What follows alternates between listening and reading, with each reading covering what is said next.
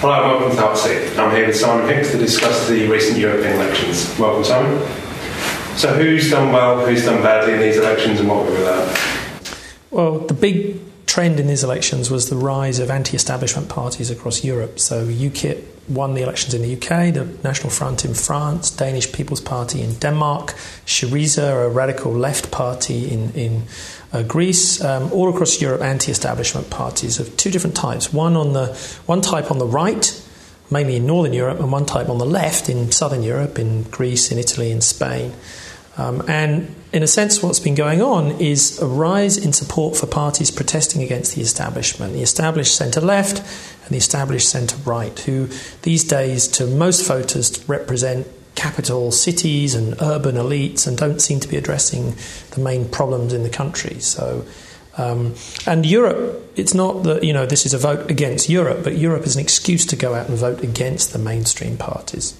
So, how will these parties affect the actual running of the European Parliament?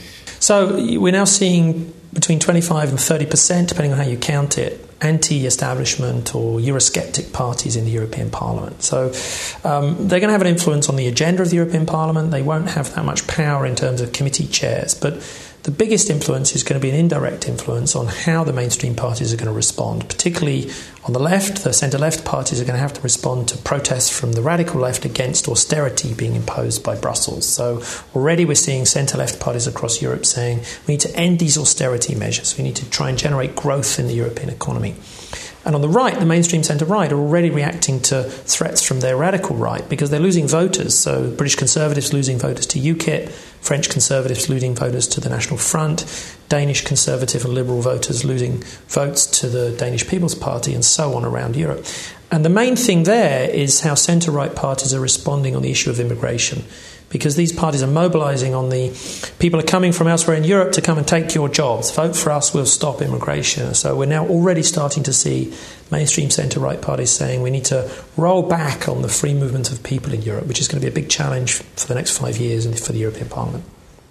What prospect is there of some of that change happening and what chance of the British Labour Party moving towards the Conservative position and offering a referendum on the EU? Yeah, I mean, uh, the big thing to watch in the UK is that more than 50% of the voters voted for either UKIP or the Conservatives. So 27% for UKIP, 24% for the Conservatives. More than 50% of the British voters who actually participated in the election voted for parties who are promising an in out referendum now well, UKIP now, Conservatives by 2017, and that's not far away. So there's going to be a lot of pressure on Ed Miliband to respond to this, particularly because UKIP broke out into Labour areas in the country, in, in the industrial north, in northern cities, um, in the local elections and the European elections. And so there's going to be a lot of pressure on Miliband.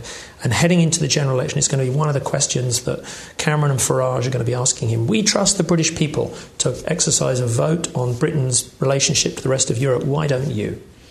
So, what chance has the the anti-establishment movement that you've talked of being sustained, especially in Britain, given the very low turnout? Is this a flash in the pan, or is this a change to the very face of European politics? I think it's a deep structural change. Um, in the past, we've seen a rise in support for, anti-European parties in European elections, and then a decline when it comes back to general elections. But I think this is these are deep structural changes that have gone on in the European electorate and, and the European economy over the last 20 years, and we're now starting to see the effect of those changes. So we've seen across a lot of Western Europe the decline of manufacturing, and we've seen growing rural poverty, and we've seen most of the new jobs in the economy being created in national capital cities. And what was really interesting in these elections for me was how the outcome of the elections in London and Paris was more similar than either Paris compared to the rest of France or London compared to the rest of the UK.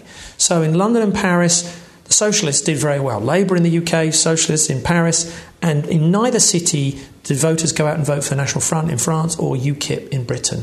Outside those capital cities, you had decline in support for Social Democrats and growth in support for these radical extreme parties.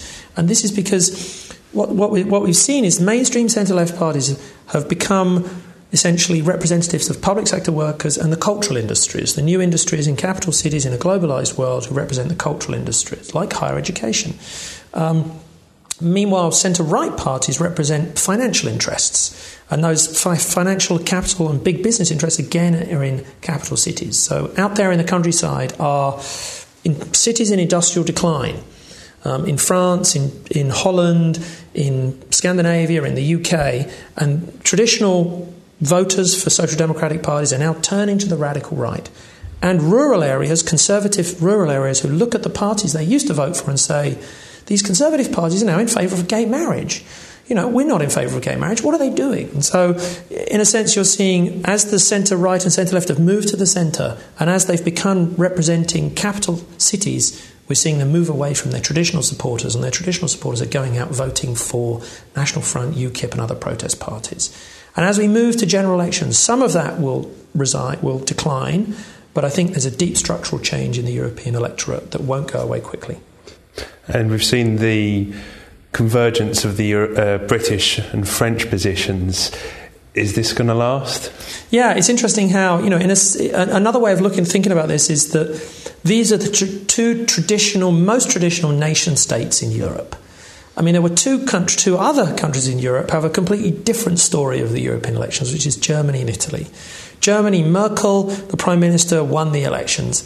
In Italy, Renzi, the prime minister, won the elections. In a sense, they faced down the anti establishment movements in those countries. And Merkel says, We came out victorious. They voted for pro European policies. And Renzi says, In Italy, they voted for reform, but a mainstream party pushing through reform and quite a pro European platform against an anti establishment movement, Beppe Grillo, in Italy. So, you know, France and Britain, traditional nation states, worried about European integration. Germany, Italy, much more recent nation states, much more comfortable about European integration. And so we're seeing growing contrasts between different patterns of European politics. All right, great. Thanks very much, Simon. You're off the hot seat.